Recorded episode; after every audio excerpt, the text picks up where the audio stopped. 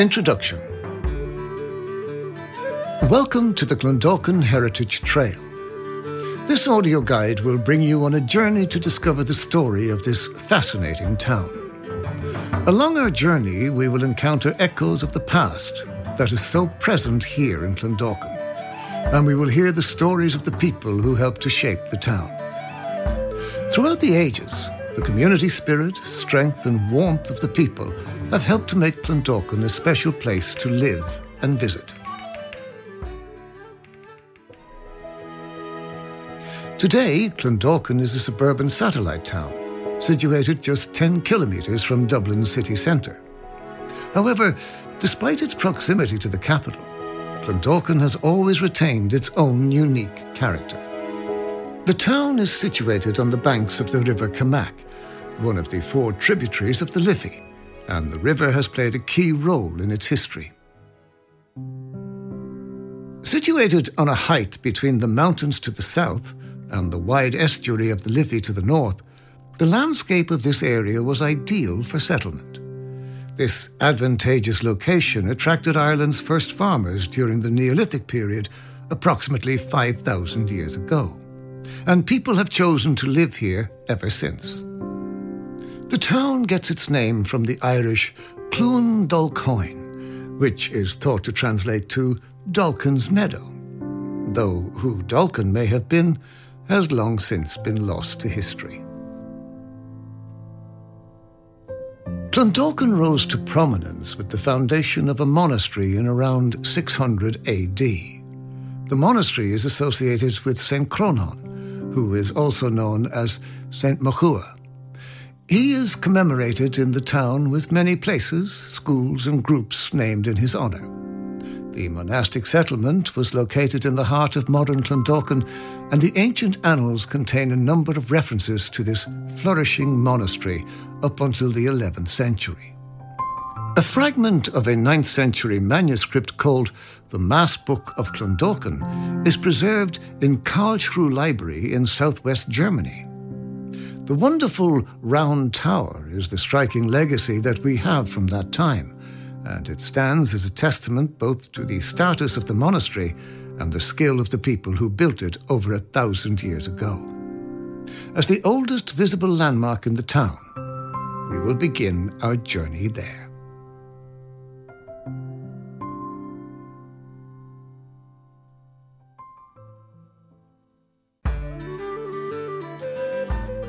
The Round Tower.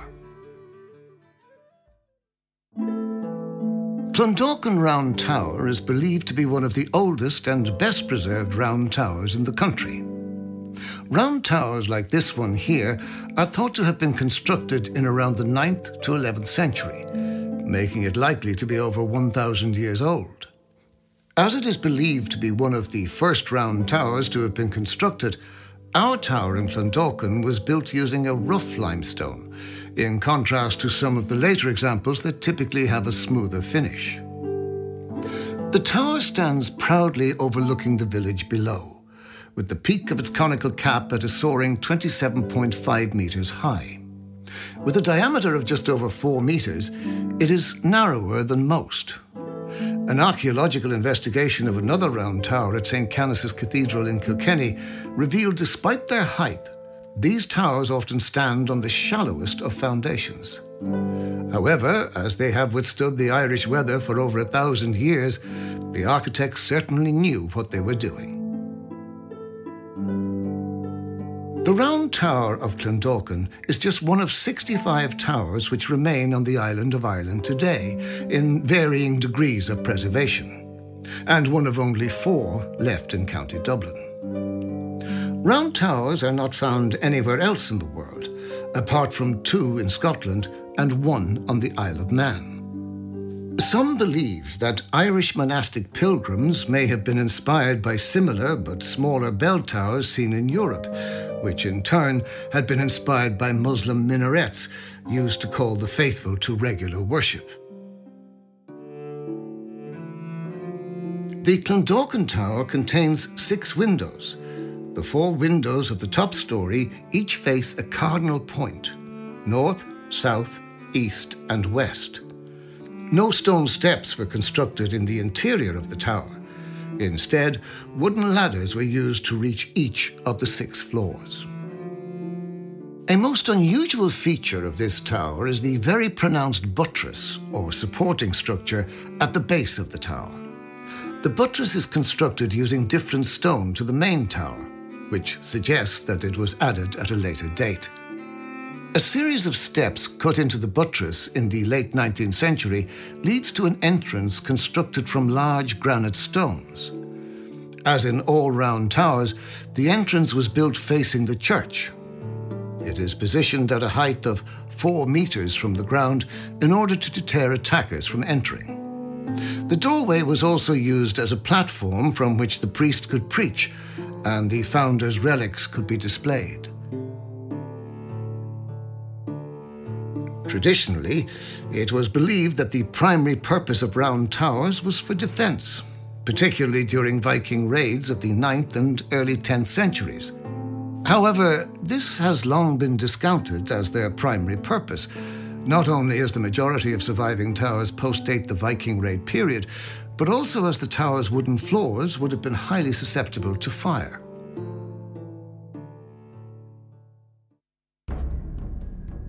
However, the early medieval period was a tumultuous and often violent time, and we do know that the monastery was raided on a number of occasions. It is recorded in the annals that the monastery of Clondalkin was attacked by the Vikings in 832, who later settled in the area and built a fort known as Donaulig. However, the Vikings were not the only danger to an Irish monastery. Clondalkin was attacked by Irish tribes from Laois in 862, who celebrated their victory by exhibiting 100 heads of those they had slaughtered in the raid. The monastery suffered another attack by Brian Boru in 1014 on his way to the Battle of Clontarf, and again by rival monks from Talla in 1076. While the monks may have used the tower as a temporary place of refuge during these attacks, it is now believed that the primary function of Ireland's round towers was that of a belfry. The monks' annals almost always refer to the towers as Clighiach, or bell house. More importantly, the towers were symbols of prestige, power and wealth, which housed the monastery's treasures and its relics. Some have theorized that the towers were also used as scriptoria, where monks wrote, copied and illuminated their manuscripts, although the small windows of many of the towers may not have provided enough light for this purpose. In truth, the towers probably served a number of functions, with the symbolic prestige being a key reason that they were constructed.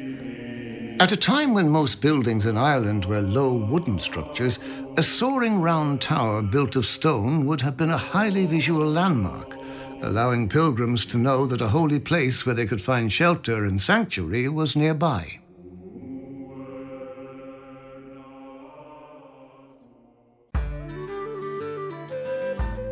St. John's Church. A church has stood on this spot since St. Crónán first founded the monastery here in around 600 AD. The ecclesiastical enclosure in which the monastery was situated can still be identified today in the curving street pattern of Tower Road and Orchard Road. Like almost all early Christian churches, it would have been built on an east-west axis, with the altar facing both Jerusalem and the rising sun.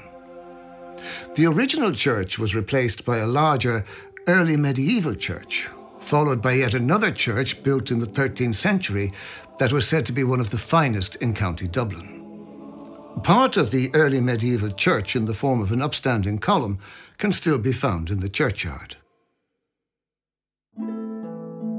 2 medieval granite crosses also remain in the churchyard today. Time has smoothed the edges and the carvings of these beautiful stone sculptures, which depict both a Latin and a ringed cross. Along the boundary to the right of the existing church is a large granite baptismal font, which may date back to the original monastic settlement. The distinctive graves of 2 17th century Catholic priests can also be located along the rear wall of the churchyard.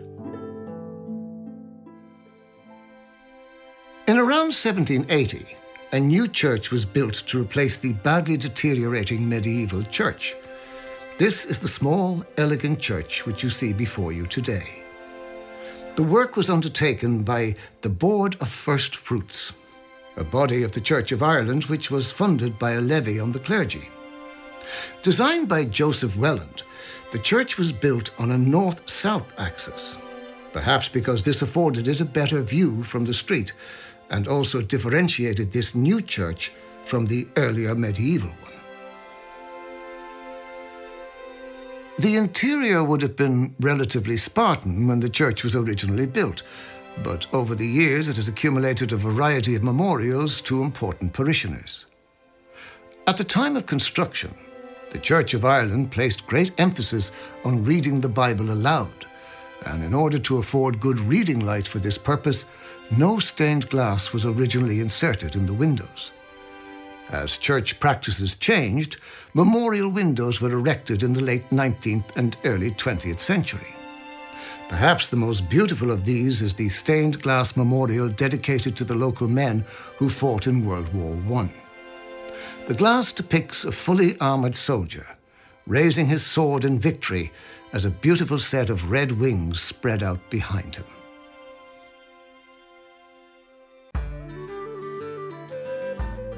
Church Terrace and the Old Schoolhouse. A fine terrace of four stone cottages and an old schoolhouse sit alongside St John's Church on Tower Road. Reverend David John Reid built St John's Primary School in 1870. We know from school records that the school was connected to electric light in 1941 at a cost of £9 and 10 shillings. Due to increasing numbers, a new school was built behind the original building in 1963. This building has since been extended and functions as a mixed primary school today, with an average annual intake of 100 pupils. The terrace of houses, known as Church Terrace, was built by Reverend Reid in 1880 as alms cottages for destitute widows. The houses went on to be privately rented, but the living space would have been quite cramped with two families in each house, one family living upstairs and one downstairs. According to church records, the tenants during the 1880s did not last long in the almshouses. This may have been due to the fact that they didn't comply with church rules. We know that by 1920, the system of room letting had lapsed, and tenants rented a whole house as they do today. In 1954, the rent on number 3 in the terrace was £1 per week, and it had no electricity. The houses are now listed on the Record of Protected Structures, and a limestone plaque in the centre of the terrace commemorates Reverend Reid.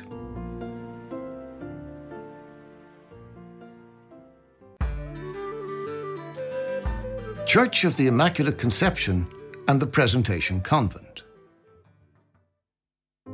The site for the Catholic Church of the Immaculate Conception and the adjoining Presentation Convent was purchased for the sum of £300 by the parish priest, Father John Moore, in the 1850s. It is recorded that when Father Moore first proposed the building of the church, it was responded to in a manner unprecedented in the annals of chapel building in Ireland.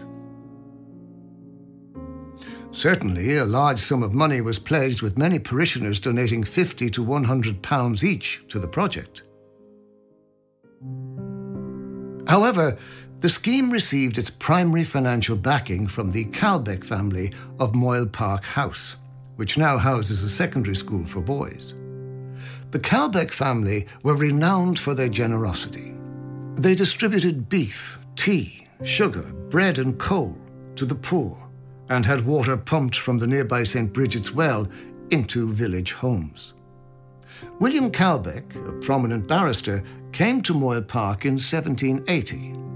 Though a Protestant himself, William divided the rent from his many properties equally between the Protestant and Catholic churches for the relief of the poor.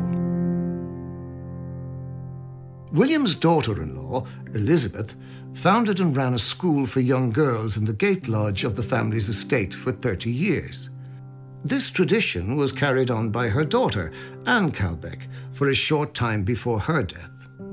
In her will, Anne left the enormous sum of £2,000 to go towards the education of young people, and this money was used for the construction of the church and convent. The buildings were designed by the noted engineer and architect William Francis Colbeck, a nephew of William Colbeck. They were reported to have cost £12,000 to build.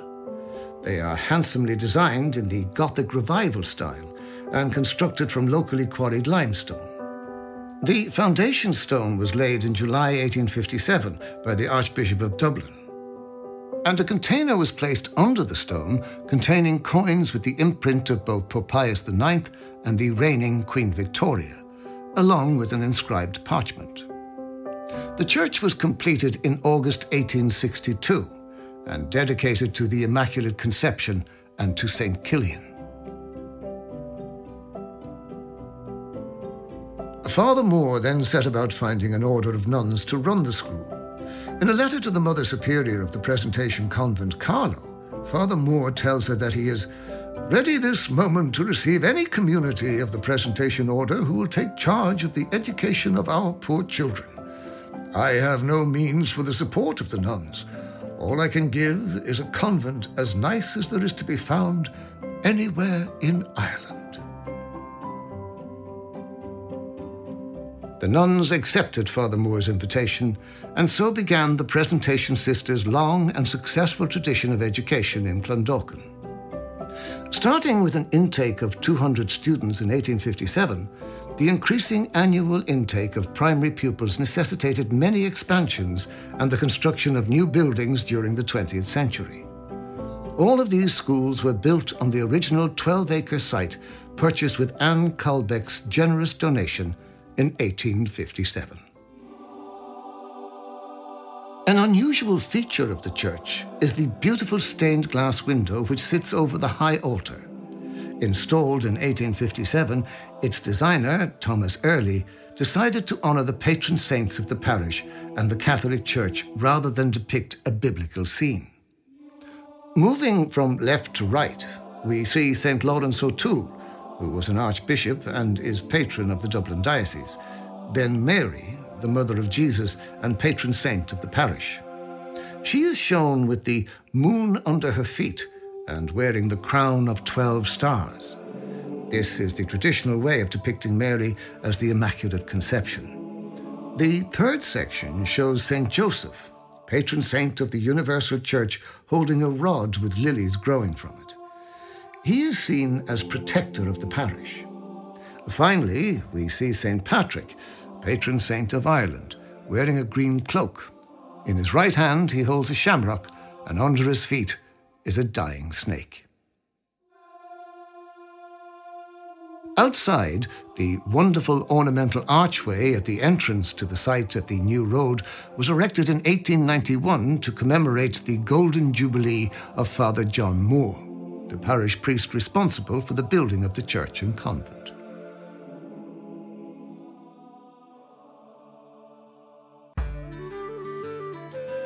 Round Towers GAA Club. The Round Towers Club is home to the GAA, or the Gaelic Athletic Association, in Clondalkin. Celebrated as one of the great amateur sporting associations in the world, the GAA is a vital part of Irish life and plays an influential role in Irish society, which extends far beyond the basic aim of promoting Gaelic games. The association was founded in 1884 by a group of Irishmen who believed in the importance of establishing a national organisation to make athletics more accessible and to revive traditional sports and pastimes. Within 6 months of the foundation of the GAA, clubs, such as the Round Towers, began to spring up all over Ireland. It is said that several names were originally suggested for the Clondalkin Club, but it was only when the founding father of the GAA, Michael Cusack, passed through the village and pointed to the Round Towers, stating, "There is your name," that it was finally agreed. Members would meet in each other's houses, and the games would be played in local fields or in the Presentation Convent grounds after the club was first set up in 1884. By 1918, £75 had been raised to purchase land from the Colbeck estate and to erect a clubhouse. More recently, additional lands were purchased by the club on Monastery Road for the construction of purpose-built playing fields.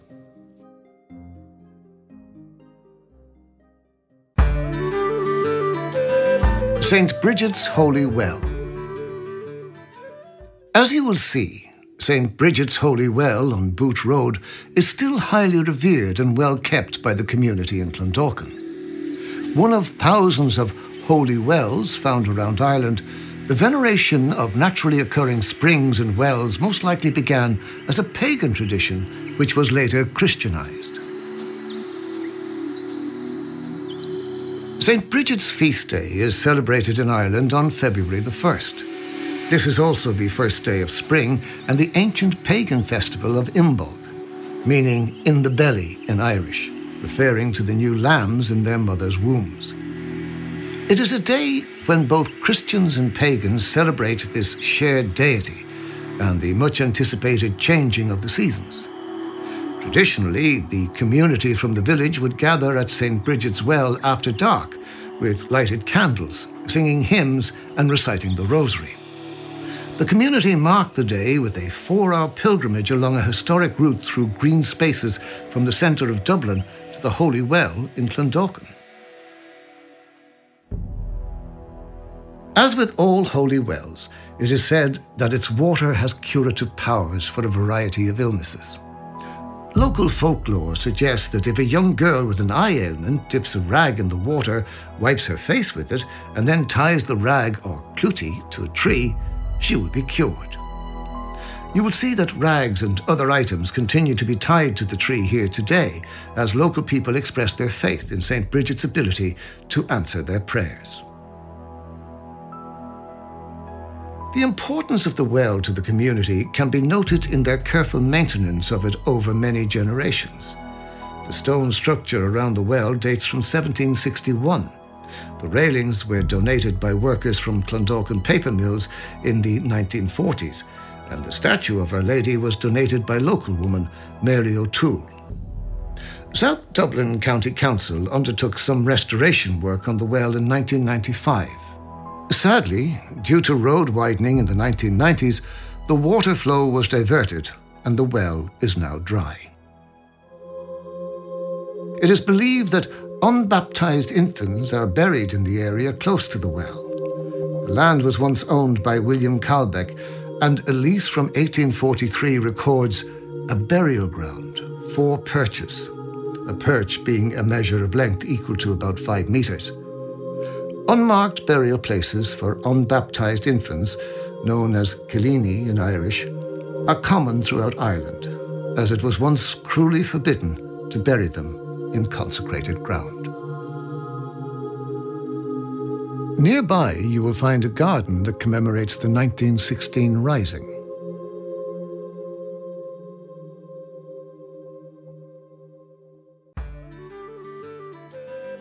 Tully's Castle. The small but lovely tower on Monastery Road is the remains of what is thought to be a 16th century castle. It is known locally as Tully's Castle, due to the family name of its 18th and 19th century owners. The remains consists of a tall, narrow tower approximately 4 meters in width and part of an adjoining structure. The tower's window openings are all narrow, and most of them are now blocked up. Although its crenellations are damaged, enough of them remain to show that they were of the Irish stepped style. A row of weeper openings can be identified at roof level, which allowed for water drainage. The tower now forms part of the garden wall of a modern house.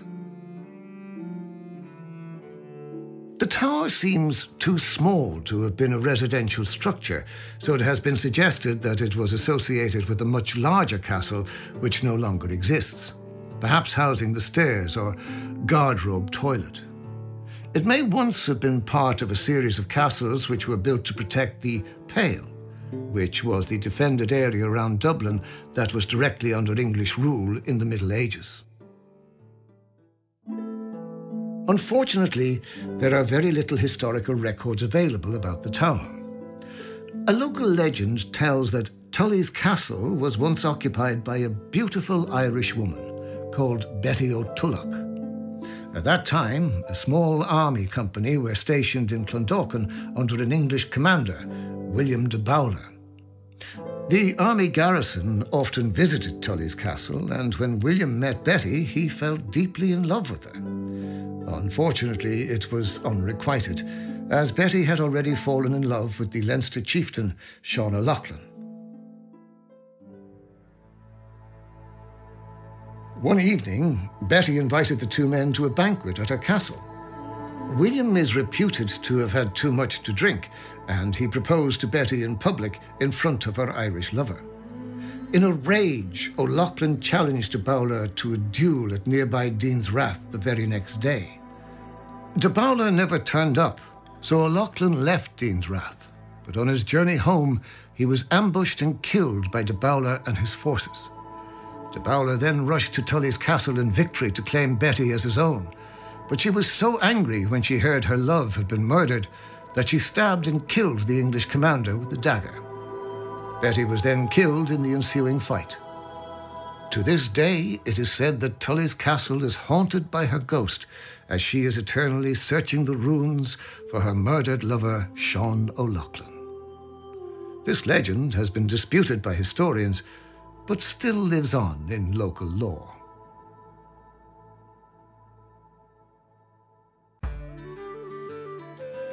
Clondalkin cinema. The early 1900s saw an explosion of film production in America, and soon cinemas began to spring up all over Europe. With the backing of Italian friends, the famous writer James Joyce established Ireland's first cinema, the Volta Electric Theatre in Dublin in 1909. Soon, cinemas were being opened all over the country, and by 1956, there were no fewer than 56 cinemas operating across Dublin City and its surroundings. The big screen was brought to Clondalkin in 1939 by the owners of a chain of cinemas based in Laois. Teaming up with the local Ging family, an old bus depot on Main Street was converted into the Tower Cinema. The 350-seat cinema opened with the film Mystery of the Wax Museum, starring Lionel Atwill. There was a change of programme every night in the early years, and people came from the surrounding areas to enjoy the films. The social nature of cinema-going and the liberal cultural messages of the American films had a liberating effect on their Irish audiences, much to the alarm of some. Instead of visiting and storytelling, there are cinemas and night walking, often with disaster to virtue, commented Bishop Thomas Gilmartin in 1928. A worldwide decline in cinema-going throughout the 1960s and 70s was reflected in Ireland, partially due to the increasing affordability of television sets from the 1950s onwards. Sadly, Shout at the Devil was the last film shown at the Tower Cinema before it closed in May 1977. The building was later converted into retail spaces.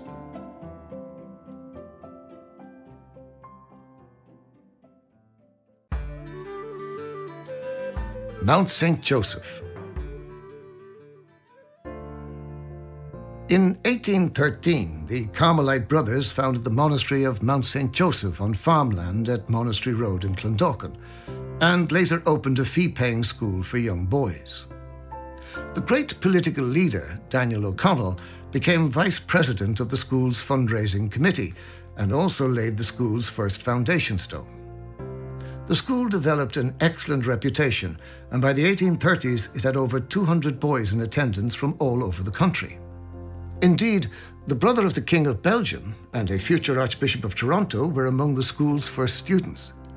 However, aware of the poverty which was rampant in Ireland at that time, the brothers also opened a free school for those from poorer backgrounds. Cullen joined the order in 1838 and took the name Brother Elias.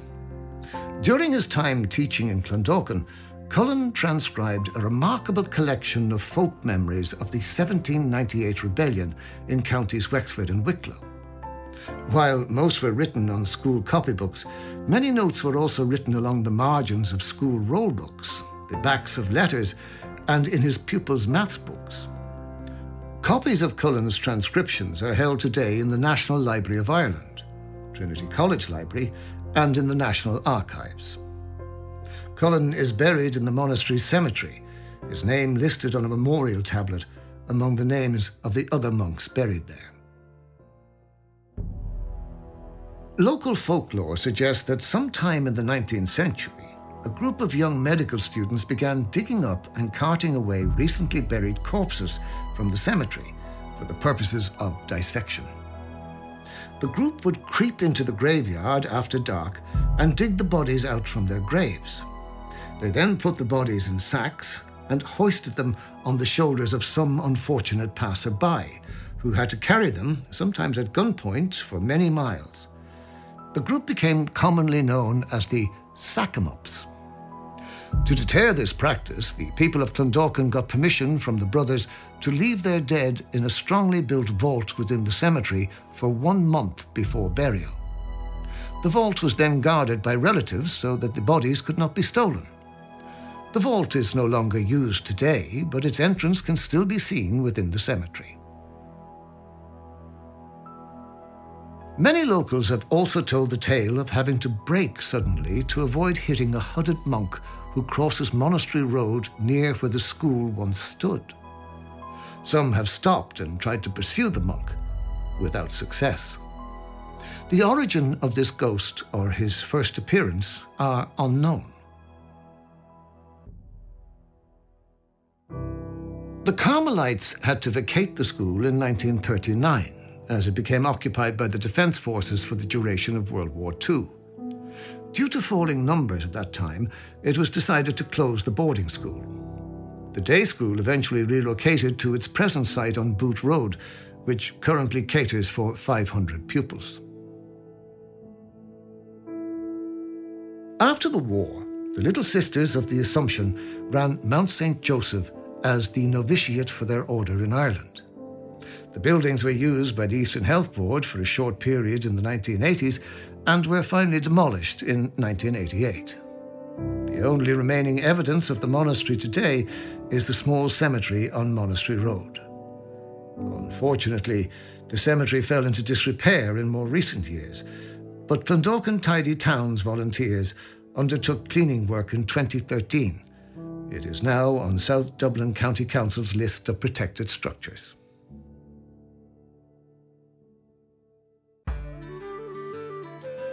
Clondalkin Library.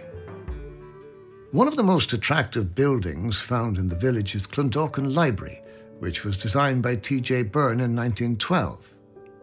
Byrne was an English architect of Irish descent who designed many of the attractive council cottages of brick and granite that you can see in Clondalkin today. Byrne also oversaw the reconstruction of both the forecourts and the Custom House in Dublin after the Civil War, and he also oversaw the design for Dublin's new airport in 1939. Byrne designed Clondalkin Library in the arts and crafts style. This sought to move away from the neoclassical style and the influence of industrial production towards a more simple, traditional and craft-based approach to architecture. The library was built on land donated by the brothers from Mount St. Joseph Monastery. Its design incorporates elements of both church and castle design, alluding to the strong aesthetic impact of both types of buildings on the village. The strong visual impression of the library is heightened by the contrasting use of red brick and granite finishes, and by the horizontal window design set against the vertical red brick buttressing. The library was founded by the Carnegie Trust, which was responsible for the building of thousands of libraries around the world at the turn of the 20th century. Of Scottish descent, Andrew Carnegie had amassed a huge fortune in the steel industry and the railroads in America. Upon making his fortune, Carnegie became involved in many philanthropic activities, including library building. The first libraries were built in communities in which Carnegie had a personal interest, such as his hometown in Scotland in 1883. But as his fortune burgeoned from the late 1890s, he extended his library giving program both at home and abroad. By 1929, the Carnegie Trust had funded the development of over 2,500 libraries in countries including the United States, Canada, Britain, Ireland, Australia, the Caribbean, Fiji, and New Zealand. Carnegie donated over £170,000 to the building of 80 libraries in Ireland, 62 of which still survive today. In the years before the Tower Cinema opened in 1939, films were shown in the library and it became a social hub for the community of Clondalkin.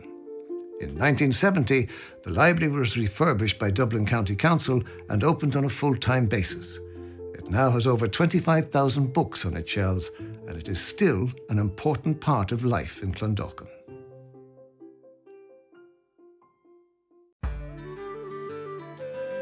Áras Chrónáin Cultural Centre. Áras Chrónáin, or the House of Chrónáin, is named after the saint who founded the settlement in Clondalkin. It is a volunteer-run centre providing Irish language cultural events and courses for the community. Located in the beautiful surroundings of Orchard House, the centre was founded in 1972 by a group of local people, or Muintir Chrónáin, who have a love of Irish language and culture. The motto of the centre is Gaeilge Lena Linn, or Irish in Our Time, and it aims to encourage an increased use and enjoyment of the language by the people of Clondalkin and further afield. Áras Chrónáin provides a range of weekly classes in Irish dancing, Irish language and traditional Irish instruments. At the weekends, traditional Irish music sessions are held in the bar. The wonderful Georgian house and surrounding 3 acres is also used as a concert and wedding venue, meeting centre and for a host of other community activities. An Irish-speaking preschool and a primary school are also located on the grounds of the house. Once the children walk through the gates, Irish is the only spoken language. Local tradition holds that a yew tree in the grounds has been growing here since the year 1014, the year in which a great battle took place between the locals and Brian Boru.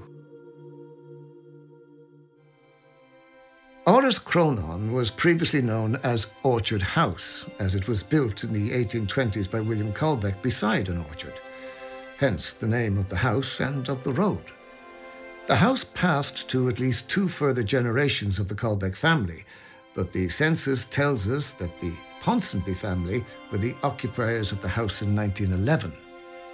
The house was sold a number of times before it was bought by Dr. Christopher Cusack in 1955, who sold it to Muintir Chrónáin in 1989 with the proviso that the house would not be demolished but conserved. Dr. Cusack had come to work in Clondalkin paper mills in 1937 and rose to the position of managing director before his retirement in 1978. The paper mills had been established in the early 19th century by Thomas Early on a site beside the Camac River. The clean, fresh water of the Camac was ideal for papermaking, and the mill thrived. It changed hands many times over the years and in 1913 was bought by the Becker Company, who owned paper mills all over the world. Business boomed during the First World War as all British mills had switched to war production. However, after the war, the market declined and the mill closed in 1922. 14 years later, it reopened under the name Clondalkin Paper Mill. It thrived for nearly 50 years until the recession of the 1980s led to its final closure in 1987.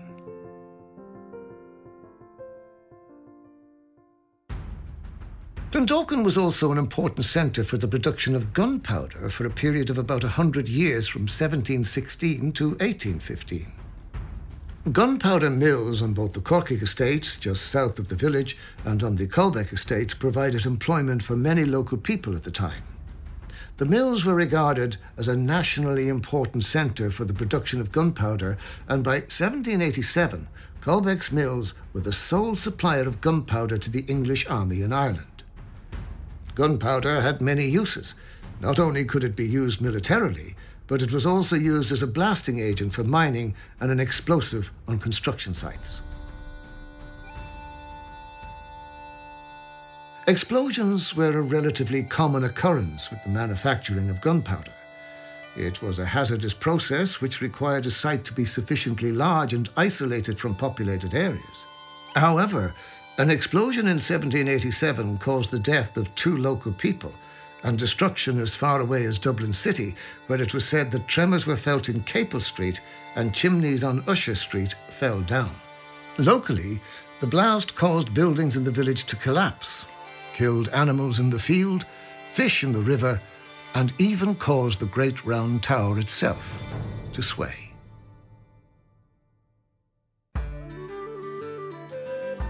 Round Tower Visitor Centre. Clondalkin welcomed the newest addition to its cultural and tourism offering with the opening of the fantastic Round Tower Visitor Centre in 2017. Following a €3.5 million investment from South Dublin County Council, the historic Round Tower was enhanced with an interactive interpretive centre, a monastic garden, craft shop and cafe.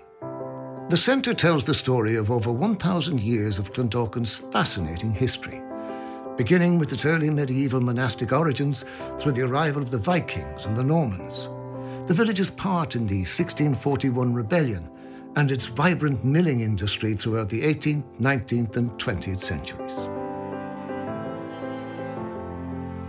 This fantastic project was brought about through the hard work and dedication of the Round Tower Heritage Group, which was composed of representatives from several Clondalkin groups, including the History Society, Rally Round the Tower, the Tidy Towns Committee, the Chamber of Commerce, the Camera Club, Áras Chrónáin, and the Round Tower GAA Club. The visitor centre is connected to the tower itself through the wonderful monastic garden, which was developed on local county council-owned land. 40 locals participated in a volunteer tour guide programme and now provide tours of the centre in a number of different languages during peak tourism periods. Visitors can enjoy not only their wealth of knowledge, the warmth and humour of Clondalkin's proud locals. The exhibition is family-friendly and entry is free of charge. Conclusion. Thank you for listening to this audio guide about the fascinating history of Clondalkin. We hope you have enjoyed hearing about the village's development from a small and rural monastic site to a thriving medieval village and its later industrial expansion into the wonderful place that it is today. This audio guide was produced by Alberta Heritage in conjunction with Clondalkin Round Tower Heritage Group. We would like to thank South Dublin County Council and the Endeavour Grant and the sponsors of our companion Heritage Trail brochure, Clondalkin Credit Union, Rally Round the Tower, Áras Chrónáin in Ad Culture, and Clondalkin Chamber of Commerce. To hear more stories from great heritage sites across Ireland, please visit abartaheritage.ie. As we say in Irish, Gnaire an Bohar Leat. May the road rise to meet you.